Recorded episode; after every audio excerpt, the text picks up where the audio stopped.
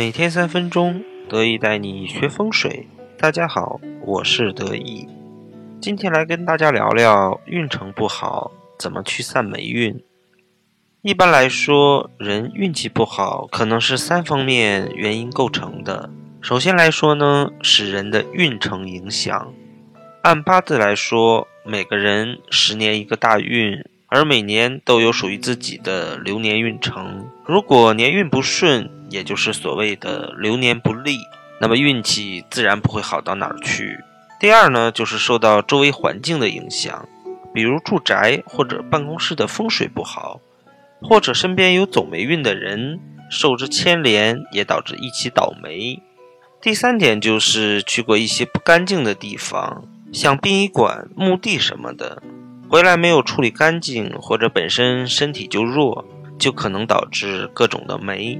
我这里还有一个有趣的例子：前段时间我的一个朋友来找我求救，说他最近运气特别差，先是在生意上收了一批假货，赔了不少钱。然后是他在天天开车回家的必经之路上，莫名其妙的撞上了一个石墩。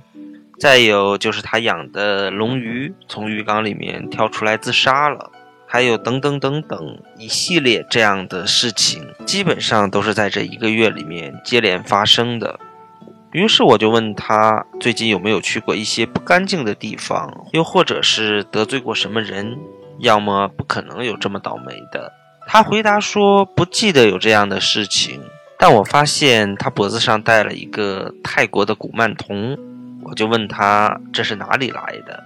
上个月看到他的时候还没有看他戴过，他说是从他山庄捡的，不知道是什么客人遗落下的。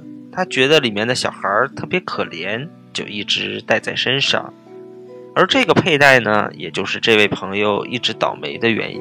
德一在这里想说的就是，一切来历不明的宗教转运饰品都不要随意的佩戴，要么很容易就招来一些不必要的麻烦。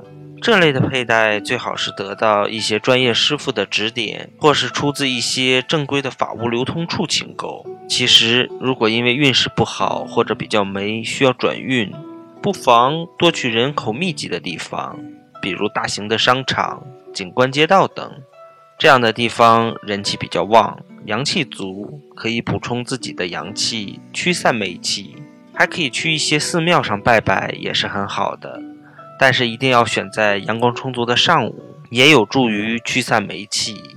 但切记不要选择下午去，而且也不要到庙后去，这样也可能让你霉上加霉。如果想要自身运势好，那么一定是要顺应风水气场的改变。